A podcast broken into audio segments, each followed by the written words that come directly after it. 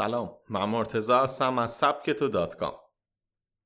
در چند پادکست قبلی مصاحبه سبکتو با آقای قانمزاده رو شنیدید توی این قسمت میخواییم به چکیده صحبت های کمی تخصصی تر و دوستانه آقای ناصر قانمزاده که با گروه های مستقر در باشگاه کارآفرینی تیوان انجام شده بپردازیم. در بین اونها کلی نکات مفید و پر اهمیت است که شاید فقط در جلسات منتورشیپ می توان به اون دست پیدا کرد. پس با سبک تو همراه باشید. صبح زود بیدار شوید تا موفق باشید. صحبت های آقای قانمزاده با سرخیزی شروع شد. ایشون گفتن که در سیلیکون ولی به ندرت ساعت ده و نیم شب فروشگاه باز می‌بینیم. کارآفرینان سبک زندگی خاص خودشونو دارن و نباید دیرتر از 11 شب بخوابن و صبح هم باید حدود پنج بیدار باشن. البته در استارتاپ ها با توجه به پیشینه دیولوپری افراد که عادت به فعالیت تو شب و دارن و تا دیر وقت کار می‌کنن شاید همخوانی با سبک زندگی کارآفرینی سخت باشه. اما هر چیزی با تکرار عادت روتین میشه و به قسمتی از زندگی ما تبدیل میشه. دشمن موفقیت. ما دو تا دشمن بزرگ داریم. یکی تلگرامه و دیگری تلویزیون. من خودم تا چند سال پیش تلویزیون نداشتم.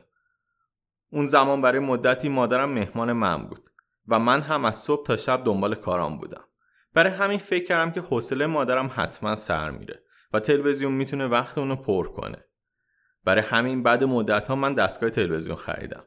اما الان گوشه خونه است و من استفاده از اون ندارم.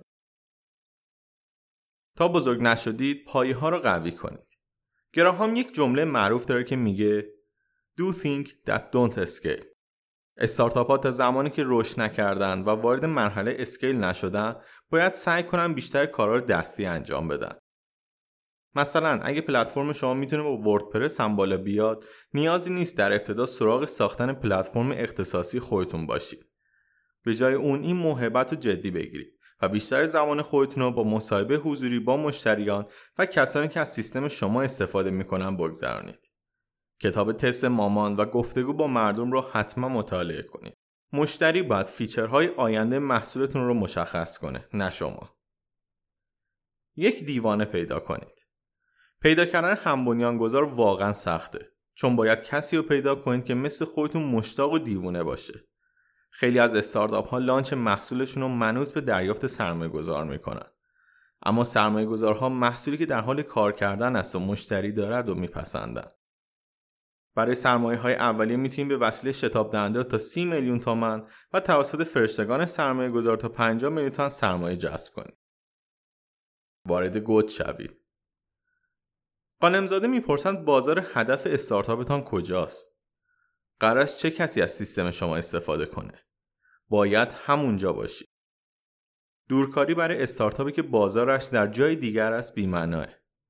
scale یک استارتاپ مثل قیف میمونه با مؤسسین سعی می‌کنن که تعداد ورودی این قیف رو با روش های marketing زیاد کنن.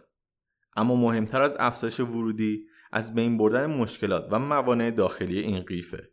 با صحبت با مشتریان خود اونها رو حذف کنید تا با بازگشت مجدد مشتری و معرفی محصول شما به دیگران به صورت خودکار ورودی قیف هم افزایش پیدا کنه. یادتون باشه زمان صرف شده شما در دفتر باید 10 درصد و زمان اختصاص یافته برای صحبت با افراد 90 درصد باشه. برون سپاری خوب یا بد؟ آقای قانمزاده میگه به نظر من به هیچ وجه نباید کور اصلی کسب و کار رو برون سپاری کرد. اما همانقدر که روی این موضوع تاکید دارم می‌گویم که مسائلی که به هسته اصلی کسب و کار مربوط نیست باید برون سپاری شوند. اما یادتون باشه اگر برون سپاری شامل تولید قسمت های نرم افزاری کسب و کارتانه حتما در قرارداد چرد انتقال سورس و مهاجرت اونو به تیم خود قید کنید. یک توانه مهم سریع اخراج کن در کتاب سختی کارهای سخت یک فصل مفصل به این موضوع پرداخته شده و بچه های استارتاپی باید یاد بگیرن در موارد مهم و اساسی بتونن افرادی که برای سیستم مناسب نیستن رو اخراج کنن اگر حتی اون فردی هم گذار باشه البته همونطور که گفتم برای مسائل مهم نه پیش پا افتاده و لجبازی همچنین بین بنیانگذاران حتما توافق بنیانگذاران بنویسید فرق نمی‌کنه که خواهر یا برادر باشید در اون توافق نامه میزان سهم، تعهدات، وظایف و زمانی که باید هر فرد صرف کنند رو بنویسید.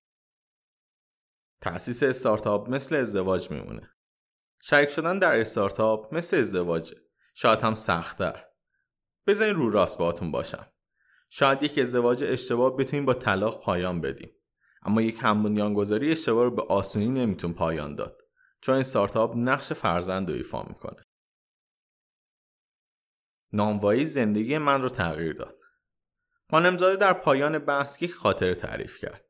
در اوایل دهه هفتاد من دبیرستانی بودم و نزدیک خونهمون یه نونوایی وجود داشت که در مسیر بازگشت به خانه هر روز اون رو می‌دیدم.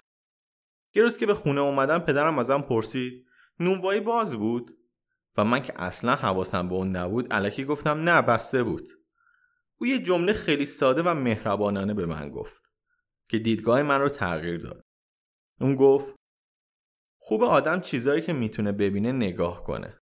شاید نظرتون ساده باشه. اما من از اون موقع یاد گرفتم که به فرصت ها، اتفاقات اطراف و خیلی چیزهای دیگه با دقت بیشتری نگاه کنم. امیدوارم که شما هم مثل من از صحبت های آقای قانمزاده لذت برده باشید و توی کسب کارتون از اون استفاده کنید. ممنون میشیم که نظرات و فیدبک های خودتون رو برای ما بفرستید. از طریق تلگرام ادساین سبک تو یک عدد یک همچنین ایمیل ما hello و توی سایتمون که می‌تونید پایین همه مقاله ها نظر خودتون رو بذارید.